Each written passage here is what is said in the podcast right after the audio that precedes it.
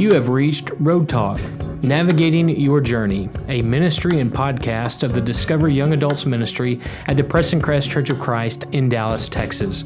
We meet at 9:45 on Sunday mornings and we have small groups all throughout the week. We are located at Preston Road and Highway 635 in North Dallas. My name is Jacob Hawk. I'm the Young Adults Minister and the host of this podcast.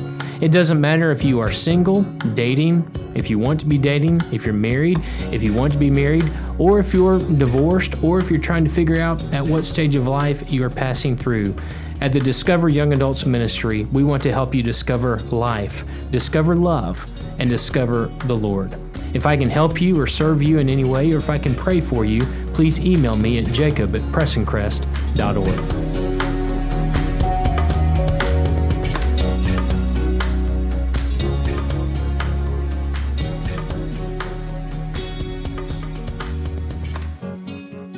Well, I want to welcome you back to Road Talk and Navigating Your Journey. I hope that you are having a great day. My name is Jacob Hawk, the young adults minister at Preston Crest and the host of this podcast.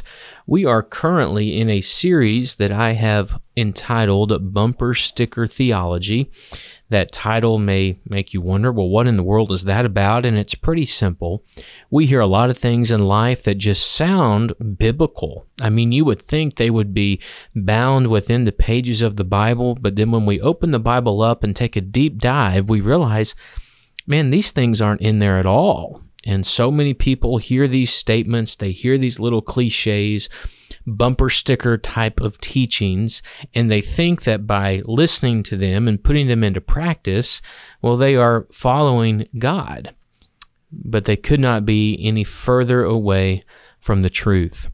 And this is episode 52 today of Road Talk, actually, the third lesson in this series. First of all, with this being episode 52, that officially means we have an entire year's worth of material as we try to release a new episode at least once a week. So if you have been listening to Road Talk for the past year, actually the last 14 months, I want to thank you for your commitment to listening to this podcast.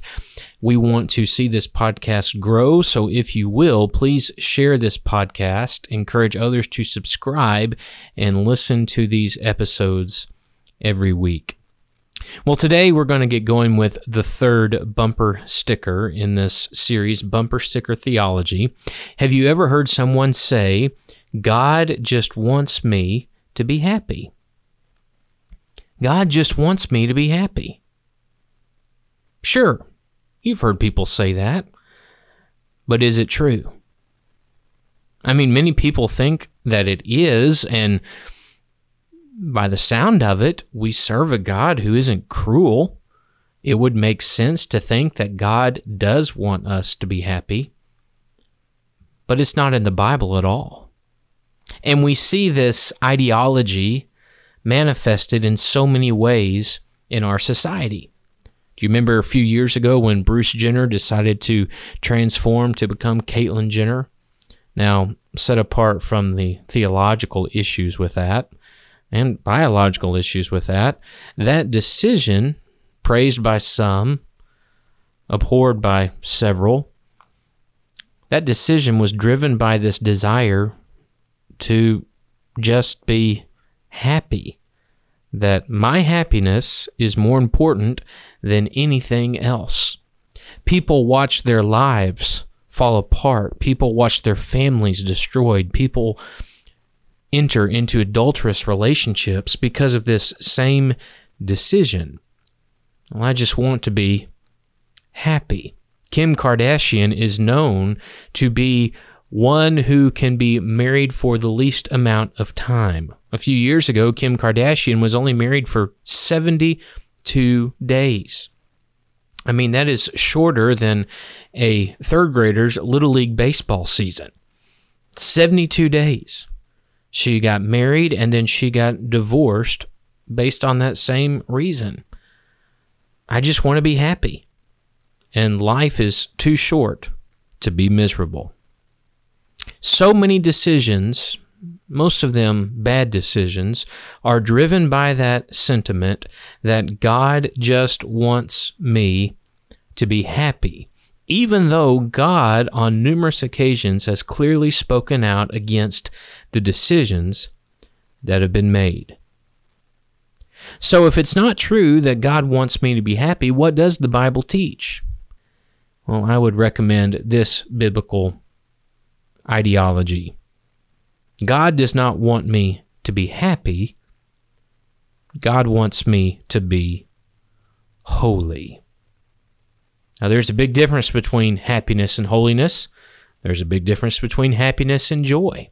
Happiness is temporary, joy is eternal. Happiness is built on circumstances, joy is built on conviction. But in this episode today, we're going to focus on the difference between happiness and holiness. The word holy means to be sanctified, to be set apart, to be different.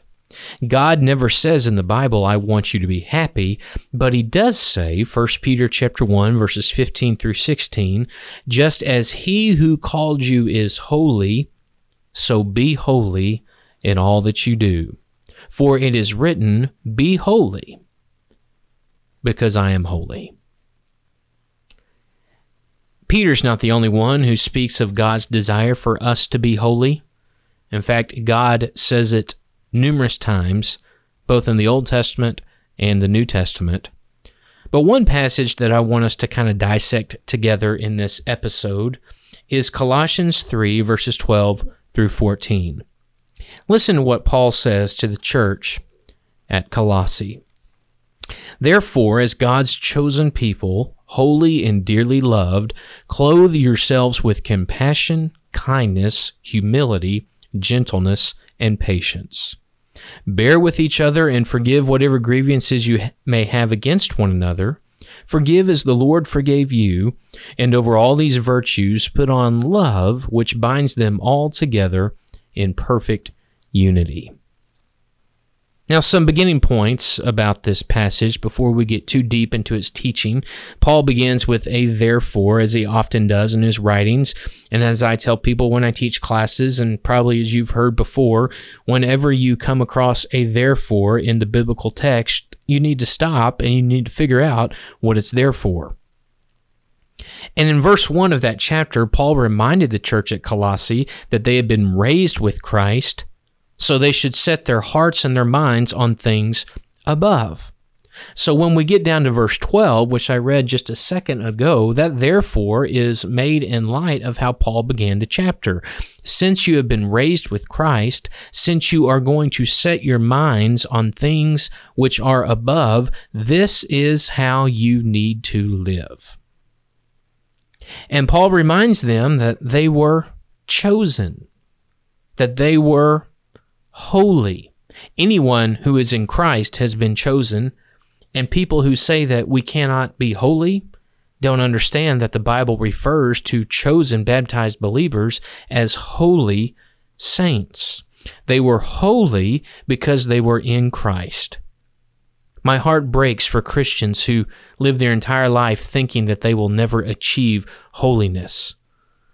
Well, holiness is not something you achieve. Holiness is something you are because of the grace of God through the blood of Jesus. Paul tells the church at Colossae that they were chosen and they were holy. So he says, here's what you need to clothe yourself with these virtues in your lives. The first one is compassion. How would you define compassion. We've all known compassionate people. Why did we believe that they were compassionate? Well, it's a word which technically means to have pity. I think a better definition is someone who sees a need in someone else's life and then they do something to help. They don't just see the need and say, wow, that's a shame. Now, compassionate people, they go the extra mile. They do something to help. This was the life of Jesus. On occasion, Jesus would come across lepers in the New Testament, and the Bible will say that when he saw these lepers, he was moved by compassion. So, what did Jesus do? He healed them, he gave them a new life. He did not say, man, leprosy must be terrible and go the other direction. No, Jesus did something to solve that problem. On another occasion, the Bible says that Jesus saw the people, that they were like sheep without a shepherd, and he had compassion on them. So, what did Jesus do? Well, according to Jesus, John chapter 10, he became the good shepherd. He said, These people need a leader. I will be their leader. That's the story of the Good Samaritan. That little parable told by Jesus about the Samaritan who actually did something to help the Jewish man who was in trouble. The Levite walked by, the priest walked by. They both saw that there was a problem, but they kept on walking. As Jesus tells the parable, the Samaritan stops, bandages the man's wounds, takes him to a hotel, pays for his night's stay, returns to check on him. And this entire parable was told because a lawyer asked the question, Who's my neighbor? The lawyer wanted to know, Am I checking all the boxes of my faith? And at the end of the parable, Jesus asked the question back to the lawyer, Well, which one do you think was the neighbor? And the lawyer said, The one who had mercy, or the one who had compassion. And Jesus said, You need to go and you need to do likewise. The question is, do we do this? When we see a brother who is in need, do we actually do something to help? I've been on Wilderness Trek four times in my life, which is a trip taken by many youth groups where you climb a mountain in Colorado. You were on the mountain for seven days, six nights. You cook your own food. You sleep on the ground. You use the bathroom in the woods. It's not exactly a relaxing vacation.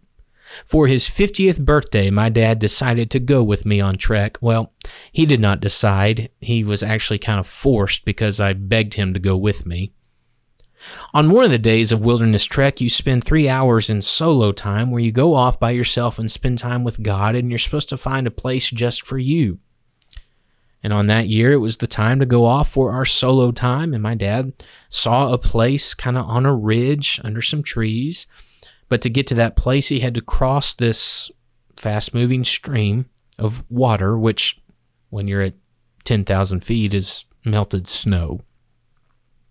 He was trying to cross this little stream and he was walking across a log and he slipped and he fell down in the stream and his foot got caught under that log. So that cold mountain water was just running over his shoulders and through his ears. Luckily, it was a very shallow stream, so his life was not in danger. But one of the sweet ladies on the trip came by, saw my dad lying down at the bottom of the stream with this freezing cold water coming over him with his foot caught under the log, and she asked him, Danny, do you need some help? And if you know my dad, he's always the jokester, has a great sense of humor, and he replied, no, Becky, I'm fine. This is the place that I chose to spend three hours from my solo time. Of course, I need some help. Who would sit here in their right mind? Luckily, Becky was full of compassion and helped him get out of that cold, freezing water. But do you hear Paul's point? If we're going to be holy as God is holy, we have to be compassionate. And compassion doesn't just see a problem, compassion does something to help. That next virtue on the list is kindness. How would you define kindness? That one's even harder to define than compassion. On occasion, kindness can be translated as goodness or mercy. It's an action word, just like compassion. Paul writes to the church at Rome, Romans chapter 2 verse 4, that God's kindness is what leads us toward repentance.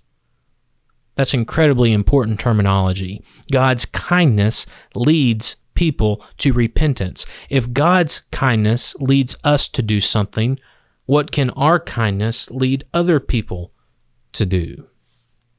Certainly aid in the process of leading people to Christ. Well, let's skip down to that next word of gentleness. If If you're looking at the text, you might say, wait a minute, you skipped over humility. Well, I'm not skipping over it because humility and gentleness, they're pretty much identical in meaning. Your translation might translate gentleness as meekness, which we often call power under control. You can't be humble if you aren't gentle, and you can't be gentle if you aren't humble. The word in Colossians 3:13 for gentleness literally means not being overly impressed by one's importance. Listen to that again. You're not overly impressed by one's importance. Do you see what I mean about it being similar to humility? You've probably heard people say before that humility is not thinking less of yourself, it's just thinking of yourself less. Well, gentleness is the same idea. How can any of us think higher of ourselves than we should and be holy? That's not what Jesus did. Paul tells us in Philippians 2 that even though Jesus was in the very nature God, he humbled himself. He came to earth. He became obedient to death, even death on a cross. Unfortunately, so many Christians church leaders, people of faith will often think, you know, the church can't go on without me. Or I'm the only one who has any good ideas. I'm the only one who has been gifted in this way to this extent. We can't be that way and be holy. Paul says we should clothe ourselves with patience. Patience, man, that's hard, isn't it? It's hard for preachers too. You've probably heard the old story about a man who uh, got up on a Sunday morning and he was sitting at the kitchen table eating breakfast, eating his cereal, and they were running late for church. And his wife kept saying, Honey, you need to hurry, you need to hurry, you need to hurry. And he kept getting annoyed with her telling him to hurry up. And finally he said, Just give me two reasons why I need to go to church this morning. She said, Well, number one, you need to go to church because God asked you to. And number two, you need to go to church because you're the preacher. Yeah, even preachers kind of get fed up with people at times. Don't you know that God has to get fed up with us? Of course He does. Time and time again, we do the wrong thing. But the Lord is patient with us. He's probably patient to a fault. Peter says that He is so patient, He does not want any to be destroyed, but all to come to repentance. And finally, Paul says, Bear with each other and forgive whatever grievances you may have against one another. Forgive as the Lord forgave you.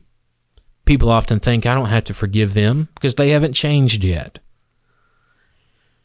Well, let me ask you a question. Since you became a Christian, have you completely changed everything in your life? I know I haven't. Do you believe God's forgiven you? I believe that He has.